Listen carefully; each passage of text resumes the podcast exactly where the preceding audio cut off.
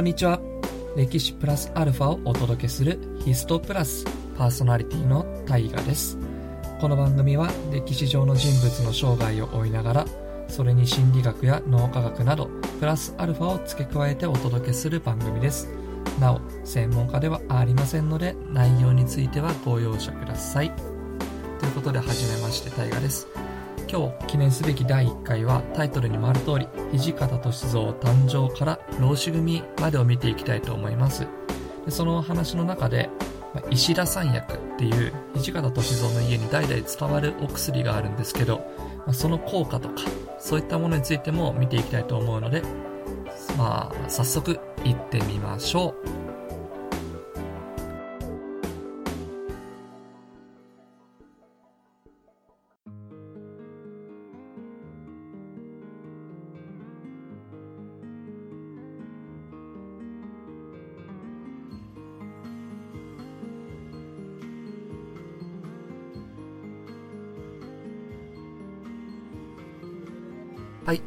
いうわけで、土方歳三。姓が土方、名乗りが歳三。意味名は義豊ですね。身長は5尺5寸、今で言うと167センチで、美男子だったと言われています。まあ、写真もね、ネットで調べれば出てくるので、ぜひ見てみてください。で、まあ、かなりのイケメンで、多分剣もめちゃくちゃうまいんで、唯一僕が飼ってるのはこの5尺5寸。身長ですね。僕が178センチなので、まあ、土方歳三は167センチ。ということで圧倒的な差で、唯一僕が土方歳三に勝っているのが身長でございます。で、生まれたのは1835年。今から183年前ですね。武州多摩郡石田村、今の東京都日野市に生まれました。で、ここの富裕層の農民の家に生まれたんですね。で17歳で天然理心流に入門して剣術に打ち込みます。さらに司馬太郎の「無よ剣」っていう小説にも出てくるんですけど土方歳三の家に代々伝わる石田三薬という薬を背負ってその道中で他流試合を申し込んで剣術修行を行っていたってエピソードが出てくるんですけど僕が持ってるこの相川司さんっていう人の土方歳三新選組を組織した男っていうこの本には、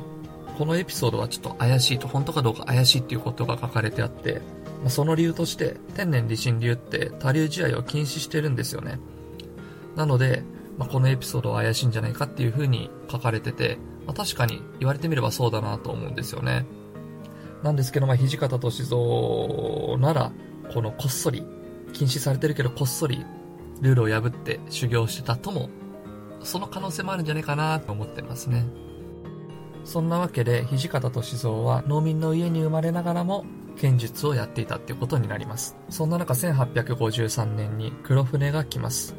でまあこの外国人をどうするかっていうので日本中がいろんな議論がなされるんですね。でもいろんな考え方があるんですけど大きく分けて2つあります。1つ目が倒幕論。もう1つが後部合体論ですね。まずこの倒幕論って何かっていうと今までもちろん日本は天皇っていうものがあって代々天皇っていうのは続いてはきてたんですけど国の政治っていうのは時の権力者がやってました。で江戸時代であればもちろん江戸幕府徳川家が時の権力者としてその国の政治をやってたんですね。ただこの黒船が来た時に果たして幕府に任せていていいのかっていう考え方が出てくるわけです。そんな中で幕府を政治から外して天皇が政治をやっていこうじゃないかと。幕府を倒そうじゃないかっていう考え方が出てくるんですね。これが倒幕論です。一方、公部合体論。これは漢字で書くと、公、公園の公に武士の部で公部で合体するの合体で公部合体論なんですけど、これは、まあ、幕府が天皇を尊重しつつ、引き続き幕府が政治を担当するっていう考え方なんですね。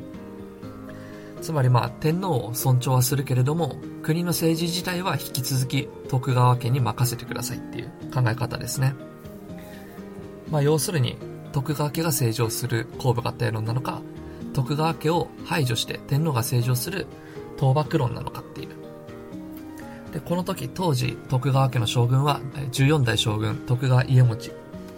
で、この時の天皇が孔明天皇だったんですね。で、この孔明天皇が、めちゃくちゃ外国人が大嫌いなんですね。極端な上位論者です。で、一方、まあもちろん徳川家持は徳川家が政治をやりたいわけですから、まあ孔明天皇と考え方が逆なんですよね。でそんな中、孔明天皇が京都に徳川家持を呼びつけます。これはなぜかっていうと、孔明天皇が直々に徳川家持に尊皇上位で、上位でやろうと、外国人を日本の武力で追い払おうっていうことを説得するために京都に来いって言ったんですね。ただまあ、徳川家持も正直日本の武力じゃ外国人を追い払うのは無理じゃないかっていうのは薄々気づいてるわけですけど、まあなかなかそれは孔明天皇に説得しても受け入れられなかったみたいですね。で、この京都に来いっていう風に孔明天皇に徳川家持は言われるわけですけど、まあ、それで、はい、行きますって言って、京都にのこのこ行くのはめちゃくちゃ危ないっていうのはわかりますかね当時、幕府を倒せっていう倒幕論も活発になされてる時代に、京都にそんなのこのこ歩いていったら、徳川家だって言って殺される可能性もあるんですよね、倒幕論者に。っていうわけで、老子組っていうのが募集されるんですね。じゃあ、老子組って何なのかっていうと、これ清川八郎っていう人が考えたんですけど、将軍の警護、要は徳川家持を京都で警護するために人を集めようっていう、そういう組織なんですよね。で、この清川八郎っていうのは何者かっていうと、まあ、山形家の農民の家に生まれて、北進一刀流っていう都会の結構有名な流派ですね。坂本龍馬とかもこの北進一刀流なんですけど、この剣術を修行していて、勉強の方では幕府の学問所の小平校っていうところで学んでます。ただこの人、なんでこんな提案をしたのかっていうと、江戸の役人の町奉行っていうのを、無礼打ちと称して殺してしまったんですね。それで指名手配になってたんですよ。で、まあその恩赦を受けるために、まあ、許してちょうだいっていうことで、まあこんないい案がありますよと。っていうので、老子組を提案するんですね。で、この老子組何がすごいかっていうと、この貧乏な江戸の老子とか、犯罪人を集めて将軍様を守りましょうっていうアイデアなんですね。で、この犯罪人を集めてっていうのは、犯罪者も、この老子組に参加すれば、その犯罪はなかったことにしますよと。だから将軍様を守りましょうっていうことで募集をかけたんですね。するとめちゃめちゃ集まって、だいたい200人ぐらい集まったっていう風に言われてますね。ただこの清川八郎、徳川家の将軍を守るために老子組を結成したわけですけど、この人自身は尊皇上位の考え方を持ってるんですね。つまり、幕府を排除して天皇中心で政治をやっていきたいっていう考え方を持ってるんですね。なのに、徳川家の将軍を守るための老子組っていうのを集めたんですね。で、これが、言ってみればやってることと言ってることが違うわけですけど、なんでこんなことをしたのかっていうのはこの後すぐわかるので覚えておいてください。で、この老子組の募集、もちろん土方歳三の耳にも届きます。まあ、当時、多分人生50年とかって言われてる中で、土方歳三は29歳でした。で、今まで田舎の方で天然理心流っていう剣術を、まあ、薬を売りながら、剣術の修行を励んでて、29歳までなっちゃってて、ここで急に、徳川家の将軍様を守るために人を募集してますって言われたら、もちろん参加しますよね。ということで土方歳三もこの時に農民から武士への出世を期待して参加するわけですね。で、清川八郎に率いられて、無事京都に到着するわけですけど、ここでびっくりすることが起こるんですね。先ほども言ったように清川八郎は尊皇攘夷の考え方を持ってました。で、その清川八郎が京都に着いた途端、こう言うんですね。将軍を守るために幕府の募集に応じて京都まで来ましたと。でも、特に給料ももらえるわけじゃないし、出世できるわけでもないですよねって。なので、行動は自由でしょと。これからは尊皇攘夷のために働こうって言うんですね。つまり、将軍様をお守りしますっていうために集めた人たちを幕府を倒すための軍に使おうと考えたんですね。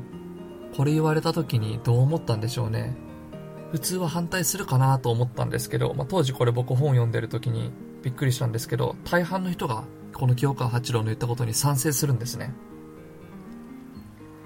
で、これなんで賛成するんだろうって、将軍守りますって言って集まったのに嘘でしたと。これから将軍とは敵になることになりますって言われて、普通反対するじゃないですか。でも大半の人がこれに賛成しちゃったんですよね。で、その理由として、まあ、くまで推測なんですけど、二つあるんですよね。一つ目は、清川八郎の喋りがめちゃくちゃうまいっていうこと。論が立つんですね。なんで、それで聞く側もちょっと納得してしまったんじゃないかっていうこと。そしてもう一つが、この、老子組として集まった人たちって正直、犯罪がなくなるからとか、この京都で名前を挙げられるからとかっていう理由で集まったわけじゃないですか。ってことは別に将軍を守るのか、天皇側の味方につくのかっていうのはどっちでもよかったんじゃないかなっていう。どっちでもいいけど、とりあえず京都で名前を挙げたいとか、とりあえず犯罪がチャラになるんならいいやっていう感じで集まってる人たちなんで、まあ、正直どっちでもよかったんじゃないかなっていうことが考えられるんですよね。でももちろんこれを聞きつけた幕府は反対しますよね。で、まあ、清川八郎は尊王攘夷だ、尊王攘夷だって言ってるんで、まあ、これをうまく逆手にとって、うまいこと言って、とにかく京都から帰ってほしいわけですよ。そんなわけで幕府はこんなことを言います。関東で戦争がいつ起こるかわからないから、すぐ尊王攘夷のために江戸に行ってくれって言うんですね。つまり、京都に来てもらったんだけど、ちょっと関東の方で外国人来るかもしれないから、清川八郎さん尊王攘夷派でしょだったら尊王攘夷のために、ちょっと江戸の方に行ってくれないっていう風に言ったんですね。で、清川はまあ納得してそれを老子組のみんなに伝えるんですね。尊王攘夷のために、ちょっと江戸に行かなきゃいけないぞと。で、この時まあもちろん大半の人は賛成して江戸に行くんですけど、一部反対する人たちがいました。それが近藤勇とか土方歳三とか芹沢鴨とかっていう人たちですね。でこの反対して京都に残った人たちが後の新選組になるわけです、まあ、その理由としてはまあ多分京都で名前を挙げたいっていう思いもあったんじゃないかなと思うんですよね。せっかく京都まで来たのにまた江戸に帰れって言われたら何のために来たのっていう話になるじゃないですか。一方清川八郎らはまあ江戸に行くわけですけど、まあ、幕府に宣戦布告したわけじゃないですか、言ってみれば。将軍を守りますって言ったけど、実は私は尊王攘夷ですよって言ったわけですから。そんなわけで、まあ、幕府の資格、佐々木忠三郎たちに暗殺されるんですね。ただまあ、清川八郎もまあ今お話しして分かった通り、すごい頭のいい人、しかも行動力のある人で、しかも暗殺されるっていうのも薄々気づいてたんじゃないかっていうような手紙があったりとかして、結構興味深い人物なんで、また機会があればね、じっくりお話ししたいと思います。ということで、ひとまず、土方歳三からの、土方歳三誕生から老子組までお話ししました。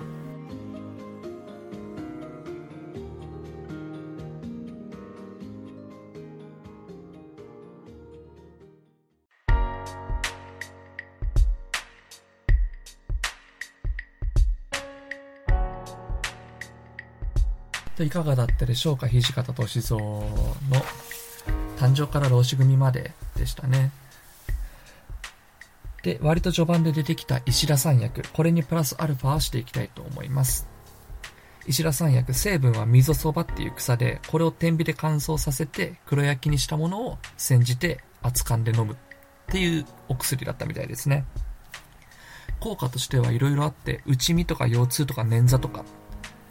で、まあ、骨折とかにも効果があるっていう風に言われてるんですけど、まあ、これどうなんですかね？っていうのでいろいろ調べてみました。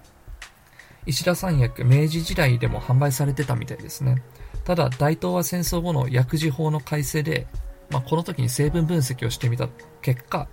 効果もなく害もないっていうことが分かりました。ただま当時の人たちは、この内身が治るとか腰痛が治るとかって言ってたわけなんですよね。で、それなんでだろうっていうのをまあ自分なりに考えてみたんですけど、どう考えても成分分析したら効果はない、害もない、けど治るって言ってる人たちがいるんで、これもしかしたら内身が治るとか腰痛が治るとかっていうわけではなくて、捻挫が治るとかそういうわけではなくて、痛みが減少するっていうことなのかなっていうふうに思ったんですよね。普通捻挫とかしたら、まあ、人体も伸びますし、軟部組織、筋とか脂肪とかも引っ張ら、コラーゲンとか引っ張られるわけですよね。で、そこで組織の損傷が起こるんで、これをこの石田三薬で治せるとは思えないんですけど、痛みであれば軽減させることが可能じゃないかなと思いました。で、その根拠となるものが、プラセボ効果ですね。プラシーボ効果とも言われてますけど、要は効果がないお薬を渡された時に飲むと体が治っちゃうみたいな、効果が出てきちゃうみたいな。人間の思い込みによって自然治癒能力が上がるみたいなことなんですけど、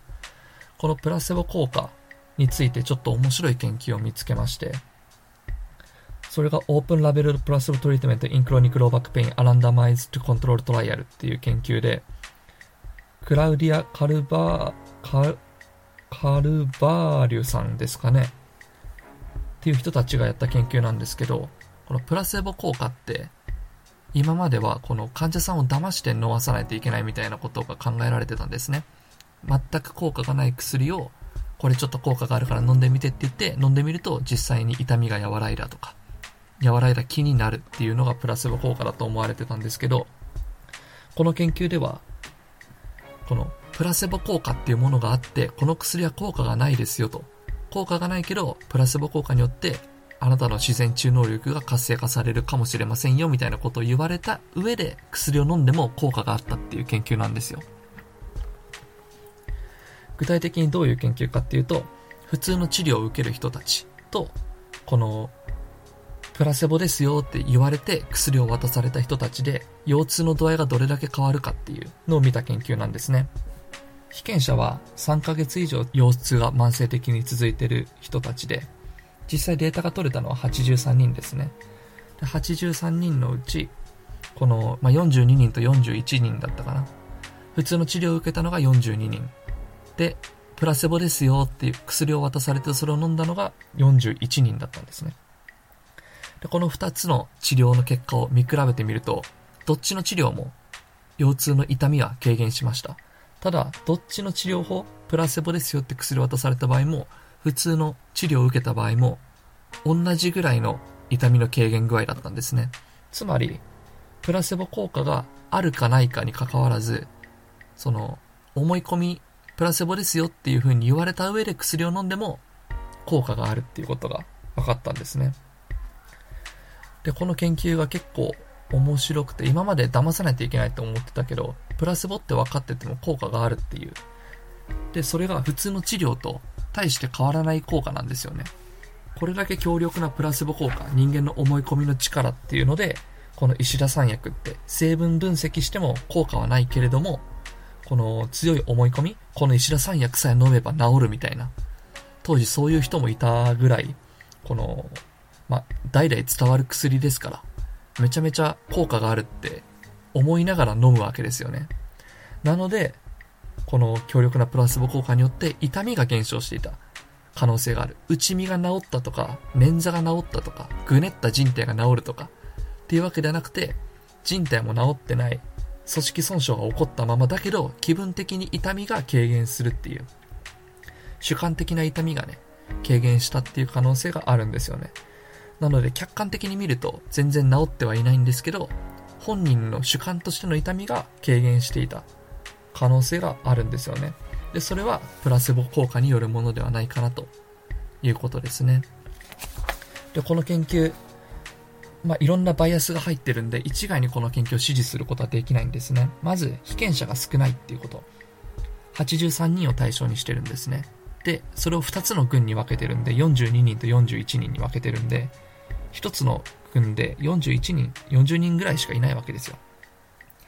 っていうので被験者が少ない、人数が少ないっていうことが一つの問題点。で、これに関してはね、この研究者も結構頑張ってて、一応239人に電話とかで集めて、118人に拒否され、24人が脱落し、で、その中集まったんだけど、7人、そのうちの7人がオピオイドとか、っていう薬を投与してたりとか、その外傷による腰痛、慢性腰痛じゃなかったりとかして7人が脱落。そしてさらに7人が途中で研究から挫折しちゃった人がいるんですよね。で、結局239人に電話とかで集めたんですけど、残ったのが83人っていう。んもうちょっと集まれば、もうちょっと根拠のある研究になったかもしれないですね。で、もう一つ、報告バイアスっていうものが入ってる可能性があるんですね。報告バイアスって何かっていうと、要は、痛みって主観的なものなんで、痛くても痛くないっていうこともできますし、痛くなくても痛いっていうことができるんですね。なんで今回の研究で、この偽薬を渡されたプラセボ効果ですよって薬を飲まされた人たちが、まあ、どんな研究かがわかるじゃないですか。なので、あ、これ治ったってちょっと痛みが和らいだって言った方が、この人たちは喜ぶんじゃないかとか、っていう報告バイアスっていうのがかかってる可能性があるんで、このどうしてもいいように治療結果が良かったように見えてしまうバイアスがある可能性があるんで、あくまで可能性なんですけど、まあ、まだこの研究も議論の余地があるなっていうところと、もう一つ、これ確かどれぐらいでしたっけ？研究期間が短かったんですよね。ちょっとまた後で読み直さないといけないんですけど、研究期間がどれぐらいでしたっけ？あった。研究期間が3週間なんですよね。3週間で痛みがどれだけ軽減したかっていう研究なんで、まあ、長期的な効果があるかどうかっていうところまではまだわからないっていうところでそこも議論の余地はあるんですけど、少なくとも薬を飲んで3週間ぐらいの時には、まあ、痛みは軽減したっていうので、まあ、石田三薬も効果が長持ちしたかどうかはわからないんですけど、少なくとも飲んですぐぐらいは痛みが軽減してたんじゃないかなっていうのは想像できますかね。ということで、今回のプラスアルファは石田三薬でした。まとめてしまうと、正直成分、薬の成分としては効果はない、害もない。だけど、プラスボ効果で、まあその飲んだ時に痛みが和らいだっていう可能性は十分にあり得るっていうお話でした。